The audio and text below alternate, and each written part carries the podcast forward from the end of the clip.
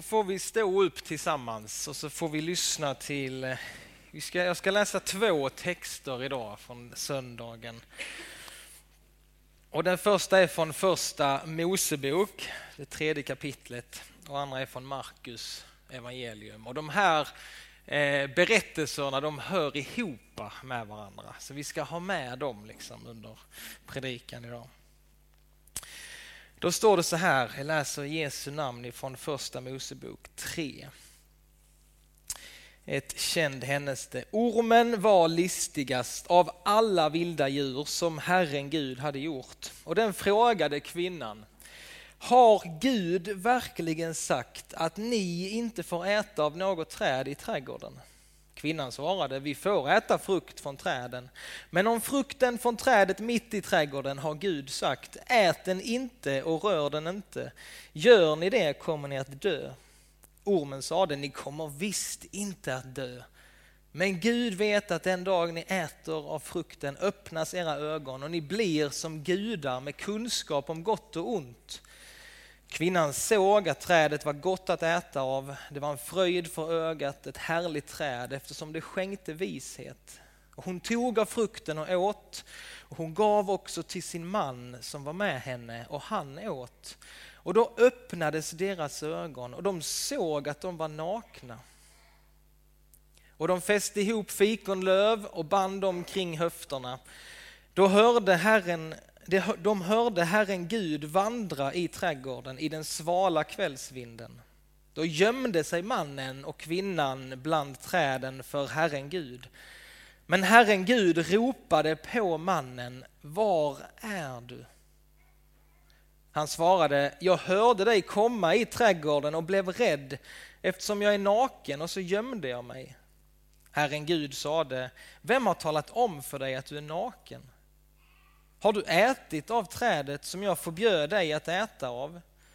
Mannen svarade, kvinnan som du har ställt vid min sida, hon gav mig av trädet och jag åt. Då sade Herren Gud till kvinnan, vad är det du har gjort? Och hon svarade, ormen lurade mig och jag åt. Och så fortsätter vi med Markus evangelium i det första kapitlet.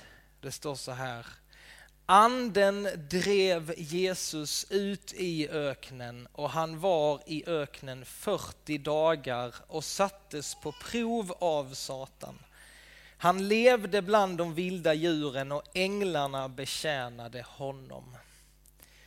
Så lyder det heliga evangeliet. Lovad vare du Kristus.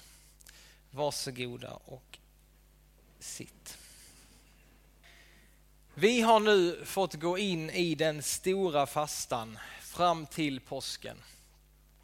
40 dagar av fasta fram till påskfirandet. Och förebilden till detta det hittar vi i Jesu liv. Efter att Jesus hade döpts i Jordan så befinner han sig nu i öknen i 40 dagar där han frestas av djävulen. Alltså detta är förebilden för vår fastetid. Eh, och vi har samma tidsperiod återkommer gång på gång i Bibeln. Vi ser flera som också gör detta. Vi har förebild i Mose liv, vi har förebild i Elias liv. Eh, och inte bara på kristet håll faktiskt, så brukar man, utan också från andra, så hör man röster om de här 40 dagarna man brukar säga att det tar 40 dagar att bryta en dålig vana. Det går inte på en vecka bara, det går inte på en dag utan det, det krävs med 40 dagar. Om man lyckas hålla i 40 dagar så finns det en chans att man kan faktiskt komma ur en dålig vana. Också att skapa nya vanor, nya banor liksom i ditt liv, kanske i din tankevärld, i ditt liv så kan nya vanor kan födas. Dåliga vanor kan vi upphöra med under de här 40 dagarna. Och i år är det lite speciellt när fastan kommer mitt i den här globala spridningen av coronaviruset. Och skyddet mot det här viruset som sprids, det är ju att man sätter människor i karantän. Vi har hört det va? Människor får sättas i karantän. Och jag har fått läsa den här veckan att ordet karantän, det kommer från det franska ordet för siffran 40. Så det har någonting att göra med det också, även om inte de som är smittade, de behöver inte sitta i 40 dagar i karantän, men de skiljs ändå under några, kanske en två veckors tid. Och när efter den här karantänstiden så kan man vara säker på att allt smittsamt som personen bar på har under den här tiden fått läkats ut liksom inom den här personen. Den här personen, det är liksom säkert efter den här tiden att inte föra vidare smittan. Inte föra vidare viruset till andra. Eh, och kanske kan detta också vara en bild eh, för oss. Va? Att stanna upp inför i den här fastetiden. Fastan som är en tid just att stanna upp, att ta liksom lite paus på livet, sätta en del saker på paus och så få kanske reflektera över mina tankar, mina livsvanor i 40 dagar. En slags karantän för mitt liv. Så att jag kan försäkra mig om att allt som jag bär på som är smittsamt, som inte är så bra i mitt liv, att det kan få läka ut inom mig i mötet med Jesus.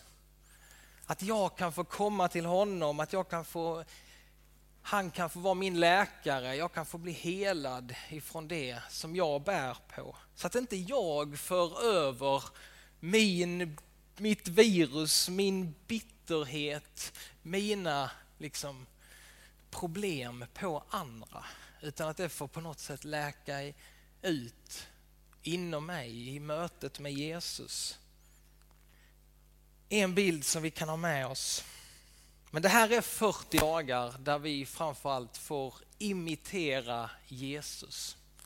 Där vi får likna honom. Det är det vi vill. Det är det som är vår önskan i den här gemenskapen. Att vi vill bli mer lika honom. Och han behövde de här 40 dagarna för förberedelse inför sin tjänst här på jorden. Det var 40 dagar av stillhet, av tystnad, ensamhet tillsammans med sin fader i himmelen. Under den här tiden kan vi också få öva oss på detta. Den goda tystnaden. Att få stänga av telefonen, få stänga av bruset. Att få söka den goda ensamheten. Att få söka oss nära Fadern. Detta är en tid då vi får lägga av oss våra masker. Då vi får komma som vi är inför Gud och vi får be med salmistens ord i Psaltaren 139. Får be Gud att se Gud om min väg för bort ifrån dig. Är det så att jag vandrar bort ifrån dig Gud, så led mig på nytt på den eviga vägen. Visa mig, ransaka mig Gud. Låt mig få se hur det är ställt med mitt inre. Dagens tema det är prövningens stund. Och vi har ju redan varit inne på det, hur Jesus han prövas i öknen hur eh, de första människorna prövades i paradiset av ormen. Och texten från första Mosebok hänger ihop så men när Jesus prövas i öknen. Adam och Eva de blev prövade, de blev lurade av ormen och så gjorde de det som Gud hade förbjudit dem att göra. Ormen sa orden till dem. Har Gud verkligen sagt? Alltså de orden. Har Gud verkligen sagt? Han, alltså han som är lögnens fader, vill att vi ska börja tvivla på det som Gud har sagt. Han vill att vi ska tvivla på Guds ord. Han säger orden, har Gud verkligen sagt? Och människan föll. Till Jesus i öknen så kommer samma lögnare lögnens fader försöker förleda Jesus, försöker få honom att liksom missa målet med sitt liv. Och så säger han orden så här till Jesus. Vi läste inte det i vår text, men vi kan läsa det i Lukas evangelium. Han kommer till Jesus och säger han vid tre tillfällen, om du är Guds son, säger han. Så gör det här, visa det, bekräfta det. Så kommer han igen, om du är Guds son. Säger han till Jesus. Gör det här. Och så tredje gången, han använder till och med bibelord. Och så säger han, om du är Guds son. Han försöker så in tvivel i Jesus om vem han är. Han, Jesus Kristus, vår Herre, han har prövats på samma sätt som vi, men han var utan synd. Där Eva och Adam föll, där du och jag faller, där Adam och Eva lurades så stod Jesus fast.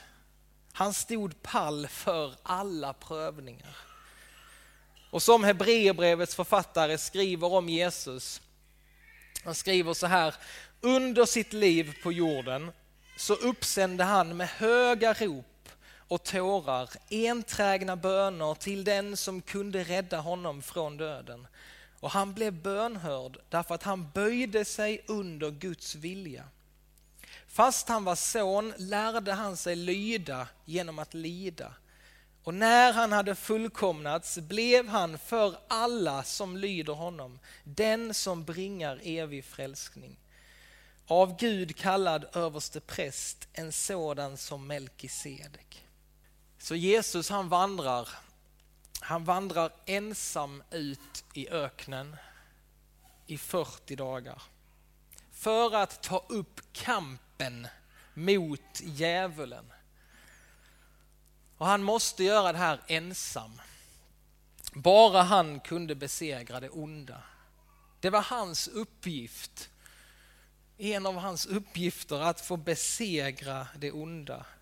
Och på korset, längre fram i hans liv, då skulle han besegra det onda en gång för alla. Kolosserbrevets författare Paulus skriver att han skulle dra ett streck över det skuldebrev som belastade oss människor med lagens krav. Han har utplånat det genom att spika det på korset. Han avväpnade härskarna och makterna och utsatte dem för allas förakt när han triumferade över dem genom Jesus. Där var liksom den slutgiltiga segern över all ondska och djävulskap. Men så några år tidigare, före korset, va? då får Jesus gå ut ensam i öknen och där vinner han den första segern över djävulen. Han får möta honom i öknen och han besegrar honom i det fördolda. Alltså han besegrar honom inte inför folkmassorna så alla ser och alla kan utan i ensamhet tillsammans med sin Gud så segrar han över djävulen där först. I det fördolda, i det som ingen kunde se. Han segrade i det osynliga innan han segrade i det synliga. Innan alla kunde se och hylla honom och prisa honom för vad han gjorde så visste han att han hade segrat över den onde i det fördolda, i sitt inre. Och i detta så ska vi också följa Jesu exempel. Jesus han säger vid ett tillfälle så här, Han talar om det just om fastan också. Han säger när ni ber, när ni fastar och när ni ger, då ska ni göra det i det fördolda. För min fader, han är den som är i det fördolda.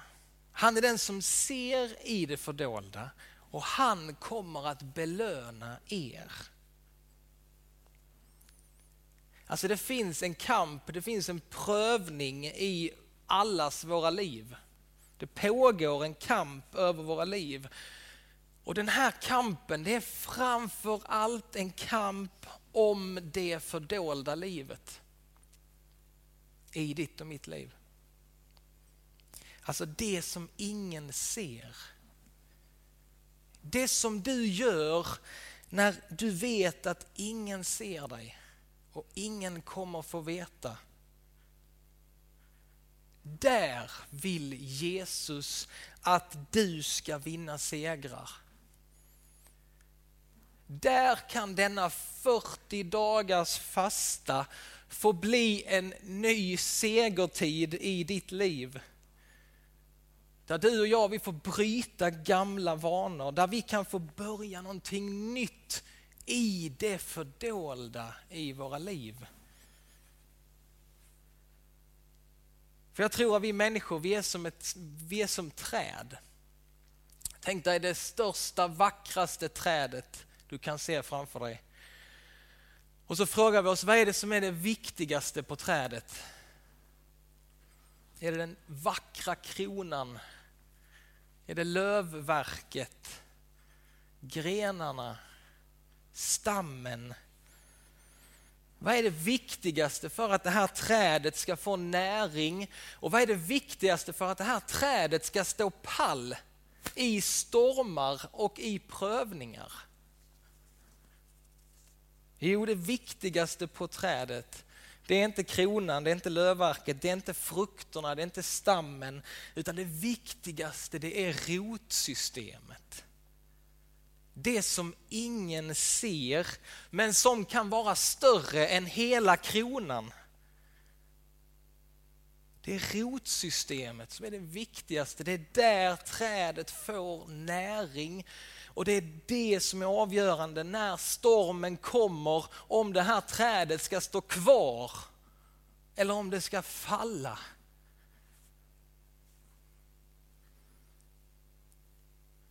Våra rötter i våra liv. Vi behöver söka oss djupare ner i Guds närhet, i Guds mylla. Och detta är ingenting som du kan lägga upp på Facebook eller Instagram.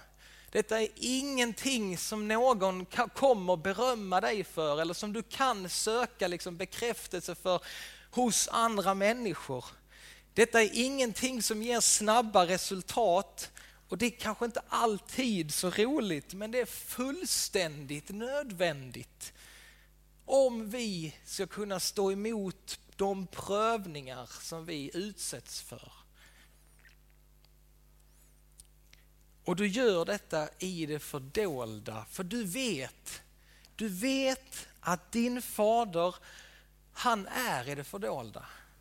Han ser i det fördolda och han ska belöna dig. Ditt liv blir rotat, ditt liv blir stabilt. Så att du och jag, vi kan stå emot även djävulens prövningar.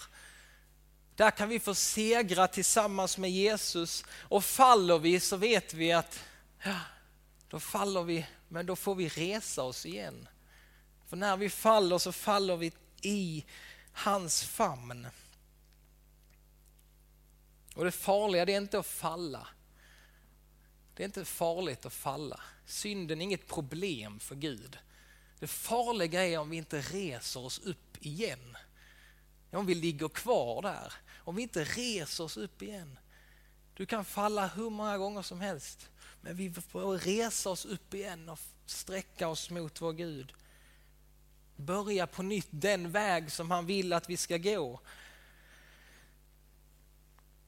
För du och jag, vi har också prövningar. Han kanske inte säger det på samma sätt till dig, men lögnens fader, Han kommer till oss och så säger han, har Gud verkligen sagt?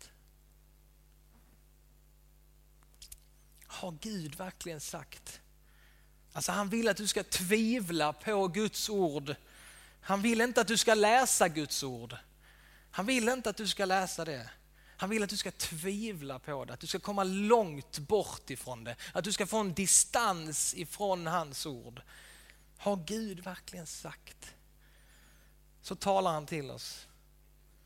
Och så säger han till oss, på samma sätt som han sa till Jesus, så säger han till dig och mig, om du är Guds son. Alltså skulle du, skulle du vara ett Guds barn? Skulle du vara en Guds älskade dotter, en Guds älskade son? Skulle du få tillhöra den skaran? Han vill få dig att tvivla på vem du djupast sett är.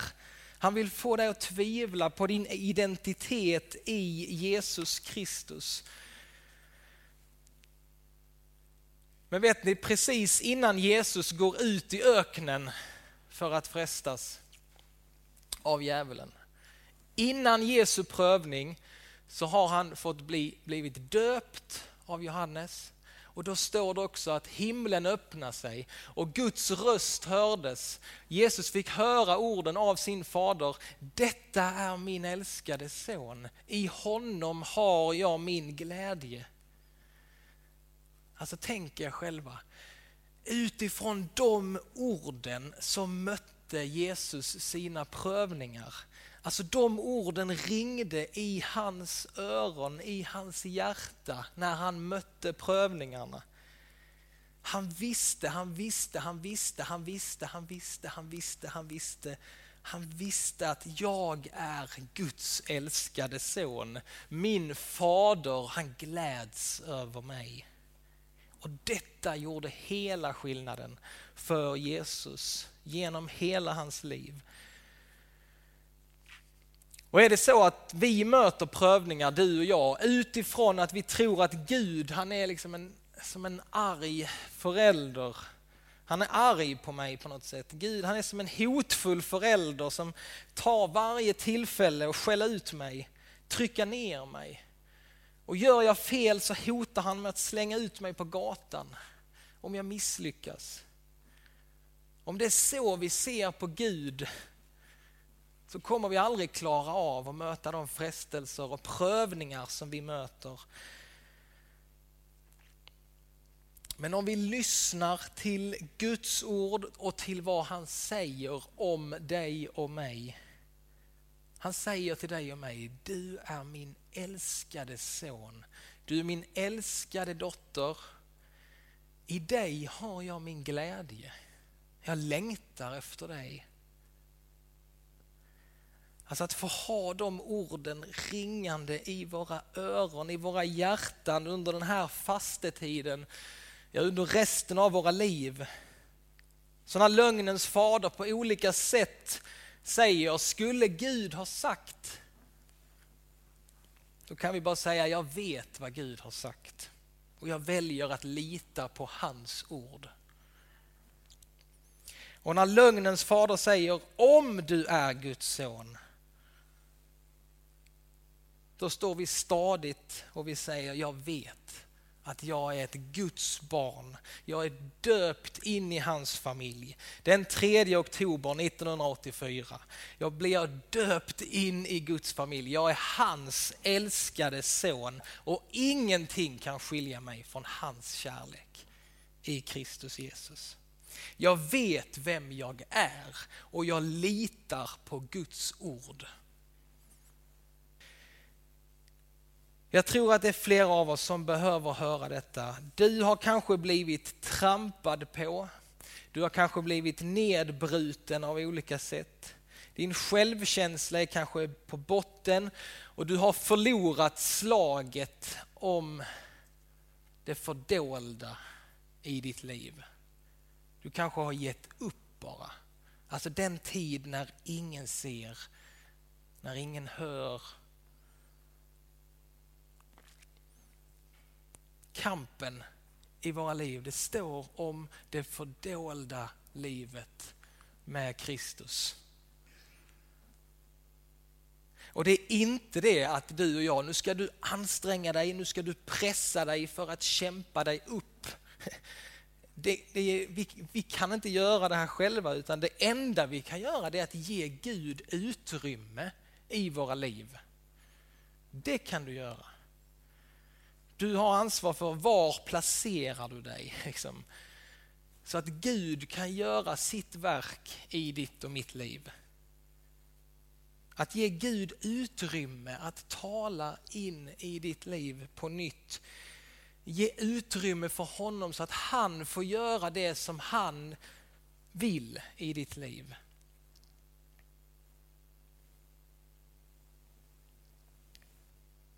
En liten stund med Jesus sjöng vi här i början. Det kan förändra allt. En liten stund med Jesus varje dag i ditt liv, i det fördolda. Att du börjar där. Du börjar på nytt ta upp kampen om den tiden som Gud han, han kallar dig in i på nytt. Där, i det fördolda. Min fader han ser i det fördolda han kommer att belöna dig. Vi ber tillsammans. Herre, vi tackar dig för den här fastetiden som vi får gå in i. Herre, vi vill ta emot det som en gåva från dig. Vi vill se att du kallar på nytt på oss. Du vill dra oss in i din gemenskap. Du vill grunda våra liv, Herre, i sanningen om vilka vi är, om vem du är. Och Herre, du vet hur det är ställt i våra liv. Du ser vårt inre. Och Herre, vi ber dig nu, se om vår väg för bort ifrån dig, så led oss på nytt, Herre, på den eviga vägen som du har för oss var och en. I Jesu namn. Amen.